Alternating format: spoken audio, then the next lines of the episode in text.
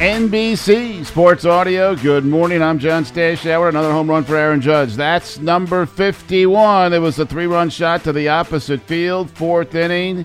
Judge has hit five home runs in the last eight games. 51 is exactly where Roger Maris was 132 games into his 1961 season, where he ended up with 61, which is still the Yankee record and still the American League record, and some say the clean record that everyone that has surpassed him Barry Bonds, Mark McGwire, Sammy Sosa, all tainted by steroid use. Yankees won the game, and a three game losing streak. They beat the Angels 7 to 4.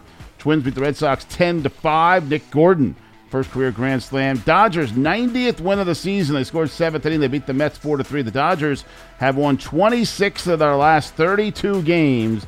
They are 52 games over 500. A rare public comment by Jon Gruden. He got fired a year ago as Raiders coach after emails surfaced from his days when he was working at ESPN. They were racist and misogynistic emails. Uh, Gruden spoke to a group of people in Little Rock, Arkansas, and this was covered by KATV. I'm not going to um, uh, say anything but honest things here. I'm ashamed about uh, what has uh, come about in these emails, and I'll make no uh, excuses for it. It's just it's it's shameful, but.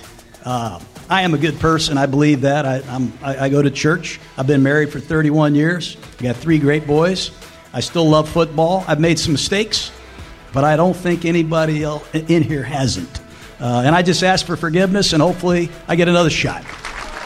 Gruden is suing the NFL for the release of those emails. U.S. Open at a record crowd of 29,000 Monday night to see Serena Williams might top it tonight. It's her second round match. She'll try to upset the second seed, Anett Kontaveit.